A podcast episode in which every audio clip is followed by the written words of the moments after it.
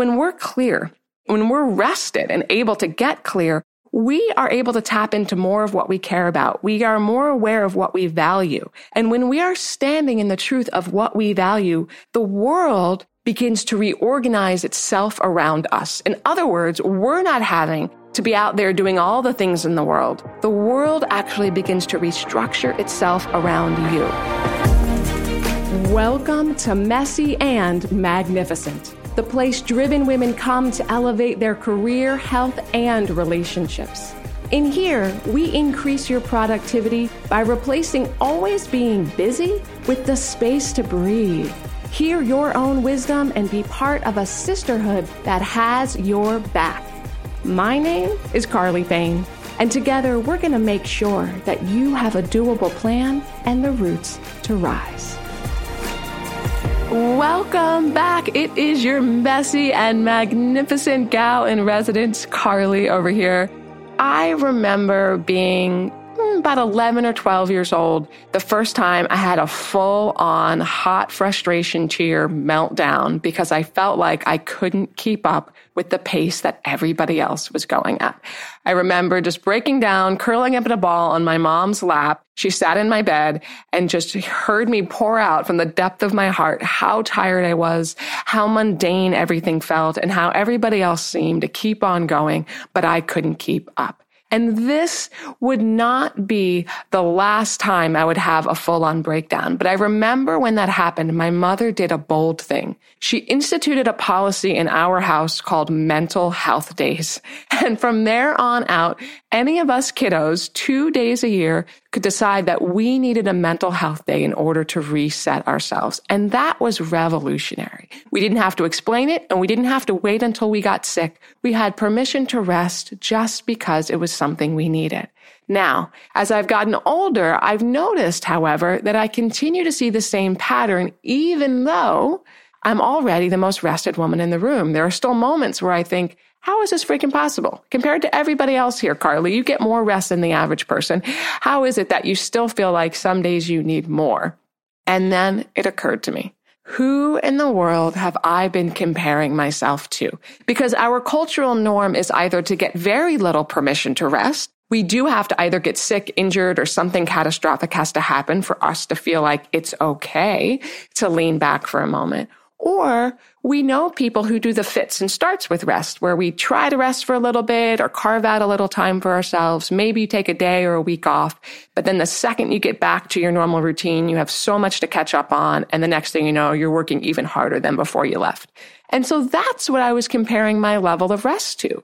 I was holding the bar of rest against the cultural norm, which is very little, if any.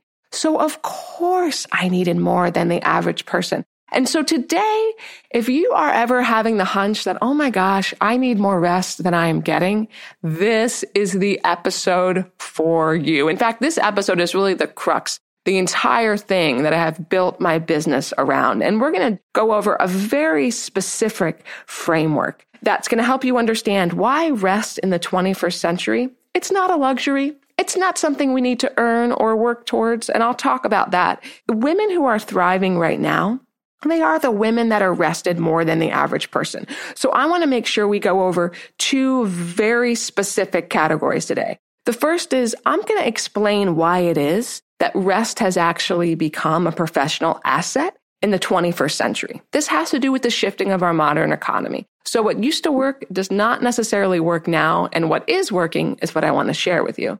And second, I'm going to go over how you can start having more rest in your days because odds are you already want more rest, right? And of course, if you had the free time to do it, you'd be doing it. Duh. So I want to make sure you have the time to get the rest you're craving. So I'm going to give you three very doable ways to have more time to rest or to nourish yourself or to reset your mental game. And when I say permission to rest, I am not granting you permission, though of course I'm extending it as an offering. I am hoping you will give yourself permission to rest because at the end of the day, nobody else is going to consistently offer us space to breathe. This is a type of permission we grant ourselves. And when I say permission to rest, I mean permission to rest even if you didn't finish that project you're working on yet. Permission to rest even if everyone is working hard around you. Permission to rest even if you did get good sleep last night. And permission to rest if your friends are going out or if there's still emails in your inbox or if you haven't completed all those to-dos on your list yet. And permission to rest even if you're scared of being lazy. And then this one. This is the one that hits home a lot in my practice. Giving ourselves permission to rest even if you feel like you don't deserve it. And we are going to talk about the physiological reason why you might not ever think that you deserve rest, that there's something bigger going on than just wanting it. And if we understand what that is, this is when we really get permission to relax. So I cannot ex- wait. We're going to jump in now to explaining why is it that rest is an essential practice in the 21st century? And then what are the doable ways specifically? Let's make this really practical that you can have the time and space to rest. And of course, as always happens here in the Messy and Magnificent podcast, here I am recording this episode. And yesterday I was looking at the reviews on iTunes and listened to what somebody wrote. Pride of Pittsfield said, Thanks for showing us new solutions. It is so exciting to think that with self care, we can actually clarify and strengthen our commitment to the right path for ourselves rather than worrying if we're not constantly in motion that we'll, we'll lose the ability to find it. Also, they said, thanks for being honest about the fact that sometimes motivation can leave the building. And that is the time to remember your values and do the next small thing. Pride of Pittsfield, how in the world did you know that we were about to record an entire episode about rest? The synchronicity here is amazing. And you are right. Self care is actually the tool that we can use to clarify our vision going forward so that we no longer have to do all the things. And that's one of the ways we reclaim time. And today we're going to go through a few more of those. So I just want to say to Pride of Pittsfield and everybody else who's leaving comments on iTunes or wherever you listen in, Thank you so much. When you guys tag me in your social media and you tell me what part of the episode stands out for you, I get to create more content around what we know will be of service to you. And if I'm frank, I know that I cannot bring this kind of information to as many women as possible without your help. So thank you for standing with me. Thank you for sharing these episodes with the people you care about, posting them on your social media or talking about them when you're in a meeting or in the grocery store and making sure that all women have what they need in order to thrive. So I want to share another personal story as if I'm not personal enough. This is a pivotal moment for me when I finally realized that when I rest, my world doesn't actually fall apart. So a few years ago, my former fiance, Adam, got sick and he passed away suddenly. In about two weeks, he left his body. And this was at a time when I was really reinventing my business model. I had a lot of work to do. It was right around the holiday season. I had a nephew being born and I was so understandably devastated that I could not pretend that I was okay. I couldn't. I couldn't hold it together. I fell asleep crying at night. I woke up already crying. My body was crying before my eyes even opened. And there was no way I could pretend everything was okay. And I remember even being in the grocery store and somebody that I knew, an acquaintance that I knew, said, Oh, hey, Carly, how are you? It was the first time I'd left the house in two weeks after he passed. And I burst into tears right there. Like I totally lost my stuff right there in the checkout line. I remember the poor young guy trying to check out my groceries, had no idea what to do. I couldn't speak. I couldn't answer. And this is a big deal because I have always been the person that has it super together. I am the one with the plan. I am the responsible one that other people would come to because I could give advice or be a kind, respectful, non-judgmental listening ear. I am the leader of my business and in my world. And in my mind, leaders needed to have it all together and be working really hard all the time. And for the first time in my life, I couldn't fake it. Up until that point, I was a master at pretending to have it all together, even on the days when I didn't or coming across that way. And so I had to scale back to the absolute essentials for my business, which in that moment was taking care of my existing clients. And I knew that I could still show up to be on the phone with my clients, because usually we're on the phone for about an hour session. And I thought, I will show up for that because it was frankly a nice respite for me. It was nice for me to get out of my head for a moment and just be present to somebody else. But I wasn't going to be able to do anything more than that.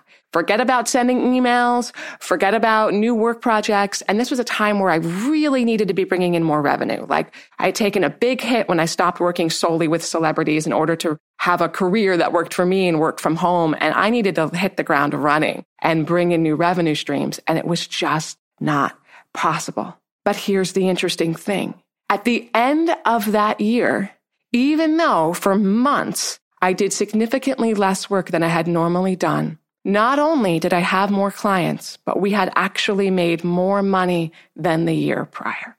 We didn't make tons more, but we made more. And the important thing here is we didn't make less. In other words, what I found was that when I was leaned back, not only did my world not fall apart, it actually came back together. See, when we're clear, when we're rested and able to get clear, we are able to tap into more of what we care about. We are more aware of what we value. And when we are standing in the truth of what we value, the world begins to reorganize itself around us. In other words, we're not having to be out there doing all the things in the world. The world actually begins to restructure itself around you. And this is not woo woo. And it's not magic. It is method. There is technique behind this and science behind this that we're going to go over. But I do want to say, even though it's not magic, it sure as heck feels like it. sure as heck felt like magic when I looked at my financial bottom line at the end of the year and I saw that we made more money and that I had more clients and that I was doing less busy work all at the same time.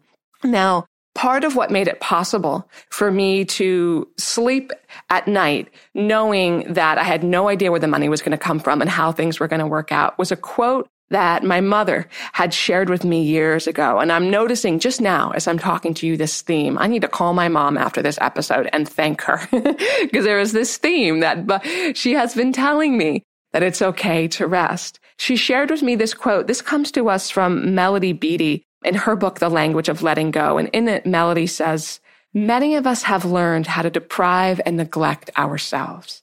Many of us have learned to push ourselves hard when the problem is that we're already pushing too hard. Many of us are afraid the work won't get done if we rest when we're tired. The work will get done. It will be done better than work that emerges from tiredness of soul and spirit. Nurtured, nourished people who love themselves and care for themselves are the delight of the universe. They are well timed, efficient, and divinely led.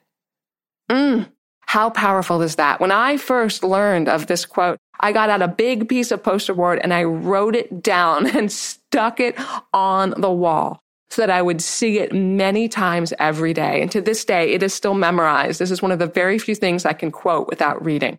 This began to influence the way I would do my work.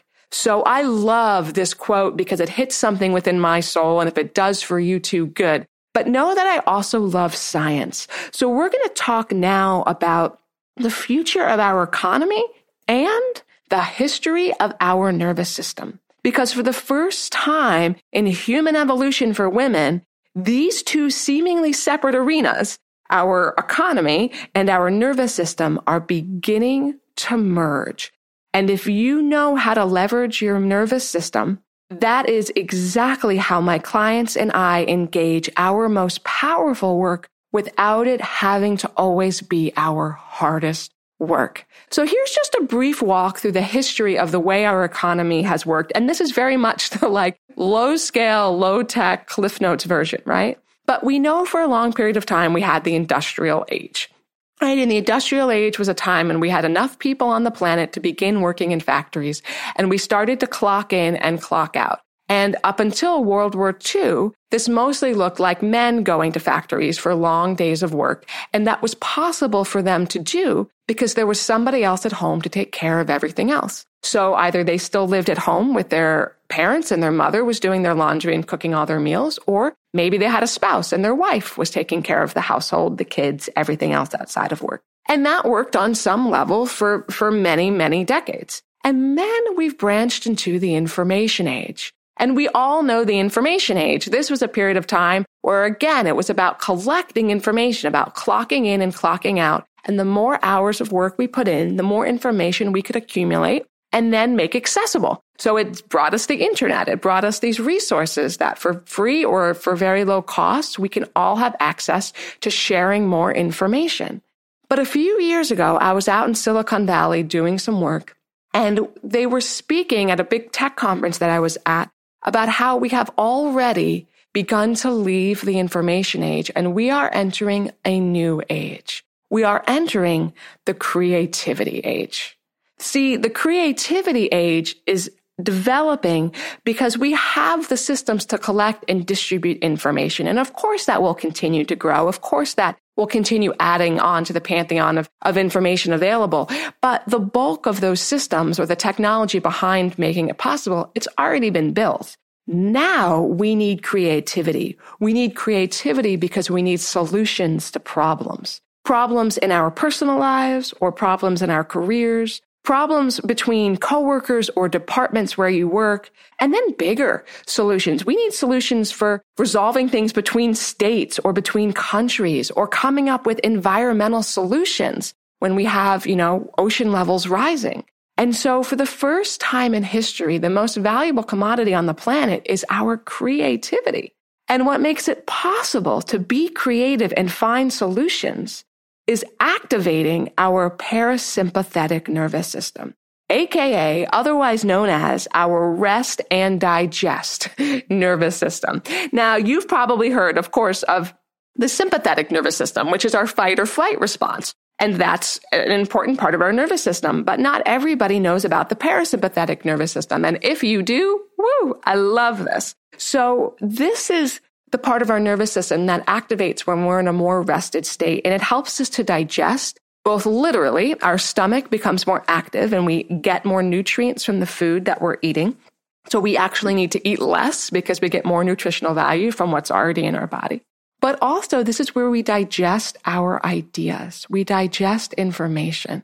And something we talk about a lot in my practice is that we as women do not have very much space to digest what is happening in real time. We are going from one thing to the next, to the next, to the next. There's a lot on our plate. But if we have these moments built in to digest, we think better. We make better decisions. And you can decide at what level that's true for you. But odds are the more space you have to process an idea, the better your steps forward are going to be, right? None of us make great decisions when we're having to wing it or we're stressed out. So what we want to do is begin to activate our parasympathetic nervous system a little bit more. And that happens when we get to slow down.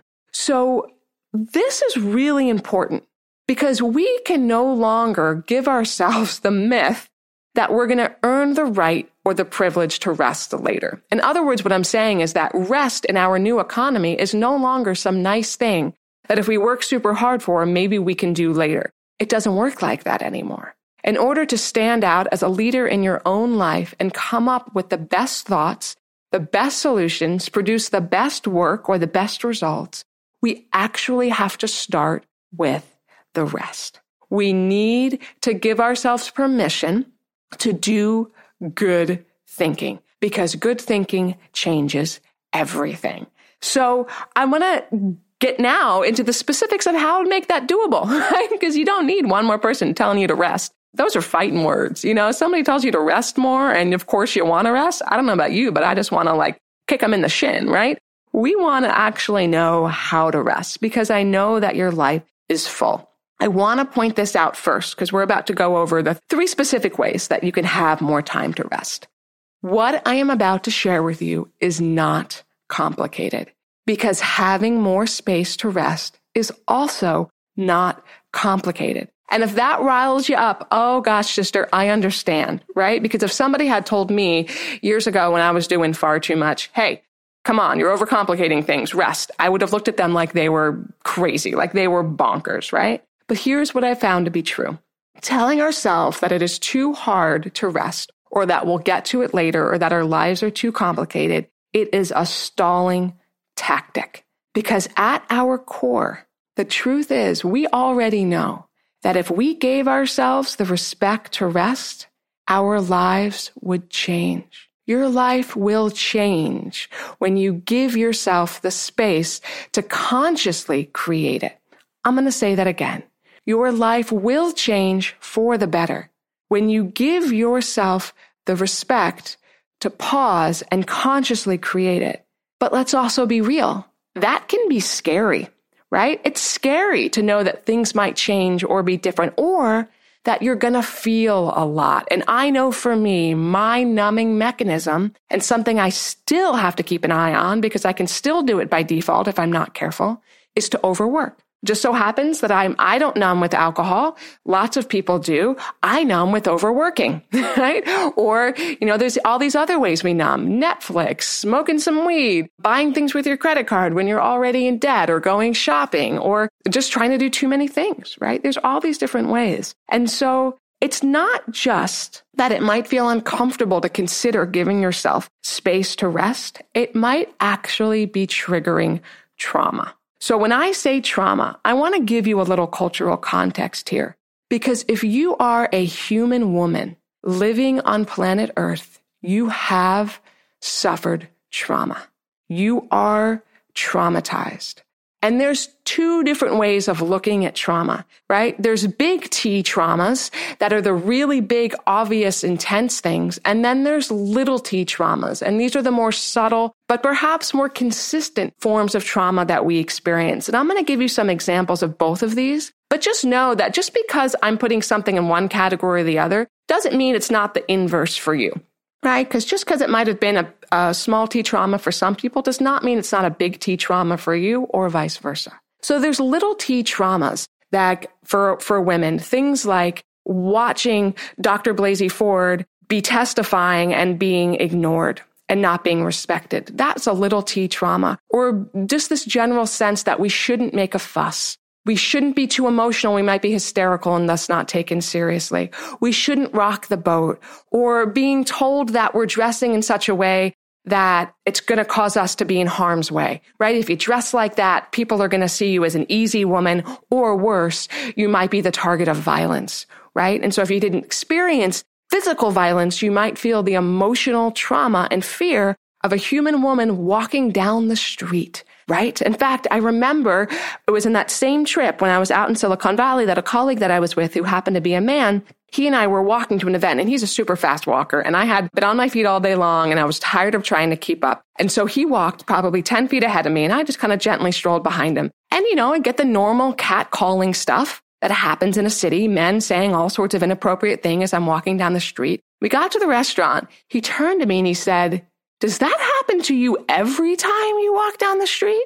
And I said, What? Does what happen? And I'm wondering what he's talking about. And he's like, All that stuff people were saying.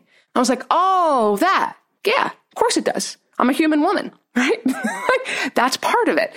And so there's these types of little t traumas. And then there's the big T traumas, which are actually having been violated, abused, you know, the statistics for women, one out of three women are sexually abused within our country. One out of five women will be sexually assaulted while they're in college. And so there are these big T traumas. So we carry this with us. And when we have that type of trauma in our life, it causes a stress reaction. It causes a trauma reaction. And so as I go over in a moment, these ways that you can begin to reclaim some time to rest, I want you to grant yourself a little grace. I want you to understand that it, it, you might not be resting just because you haven't made the time or because you haven't learned how to schedule it. You might not be resting because when you do, you might feel things. In fact, Dr. Valerie Rein has recently written a book called The Patriarchy Stress Disorder, which is my new biggest read. I haven't finished it yet, but I have a feeling that when I do, we'll do an entire series of episodes about it she said something really powerful. She said a woman's power has been a punishable offense throughout history. And so we're just going to hold some space for that. I want to create a little bit of grace and a little bit of gentleness for you around that because there is a direct correlation to how much time we give ourselves to breathe and rest and how powerful we feel and are in the world. And so resting equals having more power, which is something we all know we want, but there might be other things that are getting in the way. And if you sense that some amount of trauma might have affected your nervous system, like myself and like many women, get her book, Patriarchy Stress Disorder. I will put a link to it in my show notes, and I'm in no way affiliated with her. This is not an affiliate situation. I'm just recommending this because I think all human women would benefit from reading this book. And frankly, anybody who knows a human woman.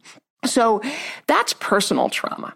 Right? This is the kind of personal trauma that all women have experienced, but there's also ancestral trauma.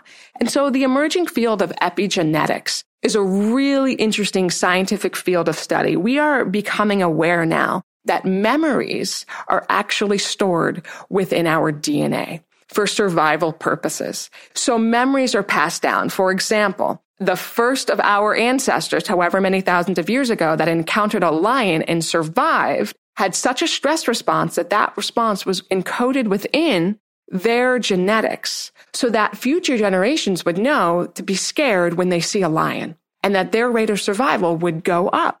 Now, Mark Wolynn, he is North America's leader in inherited family trauma. He wrote a great book called It Didn't Start With You, where he explains, I love this really specific scientific research around epigenetics in a very doable way and gives great example of, of how epigenetics can show up for us. But what we're understanding now is that the trauma, not just in your life, but in your mother's life and your grandmother's life and her grandmother's life, going back for as long as our DNA goes back, also holds trauma. So, for example, I live here in New England, where less than 100 years ago, women who were powerful or unwilling to conform to the norm were literally burned at the stake. And so that messaging has been encoded in our DNA and it has been passed on.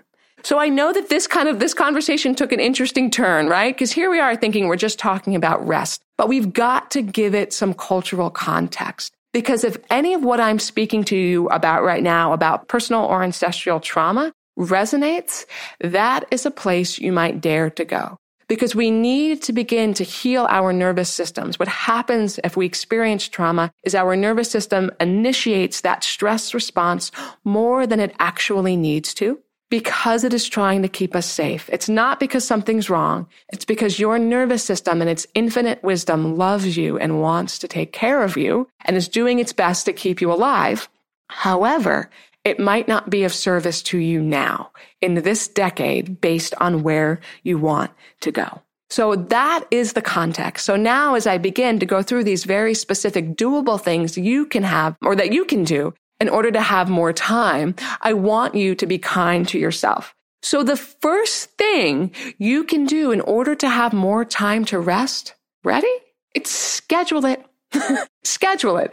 In my world, if it is not scheduled, it's probably not real. It's probably not going to happen. And so I schedule appointments like with my team, my assistant, or my podcast folks or the person who cuts my hair or a lawyer or an accountant or a doctor. And I don't bail on those appointments because of course I wouldn't. You know, if I said somebody told somebody I'm coming, unless there's an extenuating circumstance, of course I'm going to be there. We need to do the same things for ourselves. So we actually schedule in moments to rest. And that might look like something as pragmatic as between when I turn on the coffee pot to when I actually get to sip my coffee five minutes later, I'm going to sit and breathe or write in a journal or stretch my body while I'm standing here in the kitchen. Or when I get up to take a bathroom break at work, I'm going to circle the office just to move my body a little bit and reset my mental game or I'm going to rock out in the car to my favorite music because I've got to make this commute anyway and just reset my mind there. Rest is not always sleeping, right? Sometimes it is. And maybe that's exactly what would be of service to you. Sometimes resting is just getting to restore ourselves. And so we have to begin to schedule it in. On my particular calendar, I've noticed that I do better with my clients when I have integration time between appointments. So my appointments, while they're about one hour long, are no longer back to back. When somebody schedules a 60 minute appointment in my calendar, my calendar automatically blocks out an additional 30 minutes in between. so that I have time to pee or get a, have a snack or go for a little walk or just do something different. And then I am fresh, sharp, and ready to go. So that's just one example of how you might schedule things. So step number one in having more time to rest, it's kind of obvious when we say it out loud, but it makes all the difference we schedule it. And if you don't have tons of time, that is a-okay. You start with one minute here and one minute there and you build yourself up. And you will begin to build yourself up and have more time because as you rest, you will get clearer about some things that you no longer need to do. You will stop trying to do all the things and begin to be able to tell what actually makes sense for you to be doing right now. So number one thing, if you want to have more time to rest, schedule it. Number two, set boundaries. We've got to up our boundary game. So not only are we going to schedule it, but then we are going to guard that time like a mother bear guards her cubs and we're not going to schedule over it. In fact, I was just in a workshop this weekend led by Kate Northrup at Kripalu Center, one of her do less workshops, which if you ever have the opportunity to work with Kate Northrup, go hop on it. Go do it. But I shared something out loud that I don't think I'd ever shared with anybody before, which was that in my calendar, it will actually say right after I've done something big, like a big work project, the next day might be blocked off either a few hours or a whole day. And it will say, don't you dare. and don't you dare is my signal to myself. That means don't you dare schedule something here. Cause I know that in the moment that somebody asks me to do something, I'm almost always genuinely enthusiastic and excited to do it. I want to do all the things and I get excited and I tell myself, it'll be okay. It's just this one thing and I squeeze it into my rest time. And the next thing you know, it's not okay. I'm resentful. It's not just one thing and I'm feeling behind. So we have to set boundaries. Now, setting boundaries, we did an entire episode on that. It's one of our first episodes. Go back and listen to that episode if you could use a little bit shoring up because I went over the five specific steps to having doable boundaries. Or you can get the entire free Boundaries Like a Boss course on my website. Totally free. It's an online course. You do it in about 40 minutes. It comes with a beautiful master sheet guidebook that you get to keep forever. Totally free. Nothing for sale. I'm making a little note to myself right now to make sure we put up a link to that on my website. So go to carlyfane.com forward slash podcast and you will see the link to the boundaries like a boss course in the um, show notes for this episode. So now I've got the third one. Step one and step two, pretty straightforward. Step three, step three is revolutionary. Step three is the kind of methodology that I have built my entire business around but I didn't realize what I was doing until I was at this workshop just this past weekend with Kate Northrup, and she shared egg wisdom. Egg wisdom is something that she talks about in her book, Do Less, which I'll also put a, a link to. Now, check this out.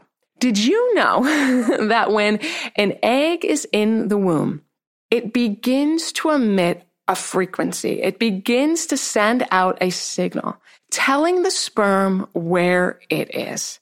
And the sperm are able to sense that frequency and they begin to swim faster. Their little tails begin to kick harder and they can beeline directly to where the egg is.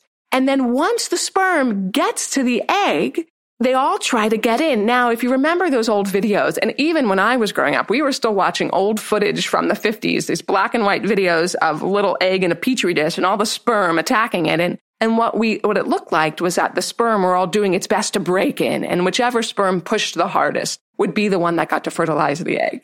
Well, what we actually know now to be true is that it is the egg that chooses which sperm will come through the egg actually opens. So all these sperm are trying to come through, but only the one that the egg selects gets to fertilize the egg, gets to join with the egg. And then check this out. The egg has the capability to heal the parts of the DNA in that sperm that are not functioning at its optimal state. The egg can heal what is in the sperm that isn't working. And not only does it heal it as the two merge, the egg packs a snack because the egg has enough nourishment to sustain both itself and the sperm while they were fertilizing until they can drift together over to the edge of the uterus and implant and get the rest of their nourishment. So check this out. The egg is not running all over the womb, trying to do all the things, trying to look good for the sperm, trying to get all the sperm's attention. No, the egg is clear on its function and where it is, and then it emits a frequency that allows the sperm to come to it. And then the egg has boundaries. Because here's all these opportunities for fertilization. It takes its sweet time and picks the sperm that is the correct match for what it wants. And then it has the power to heal. And women, especially women that are rested, we all carry the power to heal. And then, of course, we all pack snacks because it's what we do in our purse or around the house. We're always thinking about when the next meal is, right? We have, we have this capacity to be deeply nourished. But I think we live in a culture that's working on sperm wisdom where everyone's running around like a chicken with their head cut off, trying to do all the things because there's this myth that if we don't do it all, it will fall apart. When really, on a biological level, our body knows how to slow down, stand in its own truth, set boundaries, only select what works for us, and to heal. And so if you are feeling particularly inspired by this step, I encourage you to live into the first two. Schedule your time to rest. Learn the art of boundaries. If you don't know how to do them yet, it's just because nobody taught you, because nobody taught any of us how to have healthy boundaries, what that looks like. So go to the website, get that information, and then live in to a little bit of what Kate Northrup calls egg wisdom. How can I let things come to me? And I want to give you an example of what that can actually look like living into some egg wisdom. And this is a story where a client told me how pissed off they were with me. So I had a, a new client and she had just hired me. And I always like to ask people who are new, you know, how did you hear about me and what made you, what made you sign up for a session? And uh, when I asked her that, she said, look, Carly, I'm going to be really honest. I signed up because you royally pissed me off. I was at a networking event and I was telling, you know, everybody my name and introducing myself and handing out business cards and nobody was particularly interested in my work. And the entire time I watched you sitting at the end of a table. You never got up. You were drinking your cup super slow and everybody was coming to you. And I watched you sign up a number of people to come do a one time private session with you. And frankly, I was furious because here I am working my tail off and you're like sitting on your butt and I want to know how you do it. Like, what's your secret sauce? And this caused me to open my eyes so wide because she didn't know the back to that story. And this is where today's episode is going to come full circle. See, when I went to that networking event, that was the first professional event I went to after Adam had passed away. In fact, it was one of the first times I had left the house. And it was so difficult for me to get myself out the door that I promised myself just showing up to that event in any capacity would be a win. In fact, I don't even like traditional networking events. I think that is the only traditional networking event I've been to in at least seven years. And I told myself, if I just show up, that's good enough. If I get a shower and get out the door, that's a win for the day. I don't have to talk to anybody. I don't have to hand out cards. I'll just do that, come home, get on with the day. And I got there a few minutes late went up to the counter. There was a big long table of everybody. The meeting had already started. There's probably 20 people there. Got my tea, sat down, and just knew that I had no energy to stand up and walk around. And when people asked me what I did for a living, I gave them a quick answer. And then I asked them what they did for a living. And I sat there at the end of the table and got to have deep, meaningful conversations with people who were passionate about their careers. And for me, it was such a break to get out of my own head. As I mentioned earlier, I couldn't wait to hear more about what they're doing. I didn't care at all about what I was doing. I was really sick of what was going on in my world in that moment. And wouldn't you know it, a number of people said, Carly, how can I work with you? Where do I sign up? What's the next step? And it was just the most obvious logical reason. See, when we dare to pause and not chase everything, it is a remarkable way of standing out in a room whether literally or metaphorically, for our careers and in our lives. We all want to be around the person that's just slightly more nourished than we are. And we don't even always know why right? We gravitate to the people that are genuinely happy, that seem to be energized or doing the things that they really care about. And I invite you to give yourself the courtesy of playing with that kind of egg wisdom and seeing what is possible for you. Now I know I shared a lot today, but now I want to hear what's bubbling up for you. Of all these things that I shared, what is one thing that if you didn't have to do it all, if you didn't have to be a thousand sperm, if you could just be one egg and stand in your truth, what is one thing that you do not want to forget from today because it's really landing with you or it sparked a thought or a feeling or something that you want to pursue? I want you to take that baby and write it down.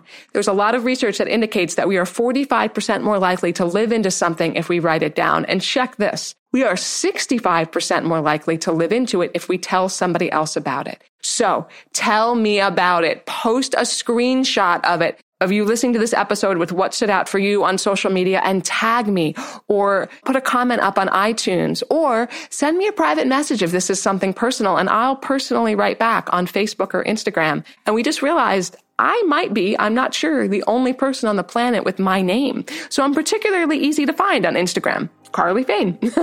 so really be in this conversation with you. Let this be the start of something that we continue to live into. And if you know a woman that you know is craving a little bit of rest, please share this episode with her. And I will see you next week. Thank you for listening to the Messy and Magnificent podcast and being part of this dynamic, life giving community of women. I consider each episode part of a lifelong conversation of you and me hanging out, sipping tea together, making sure that all women become richer, more nourished, and able to keep on rising. So I'll see you on the next episode next week. But in the meantime, don't forget to head over to carlyfane.com forward slash podcast to get the full show notes. And I've also got some extra special free resources for driven women over there that you won't find anywhere else.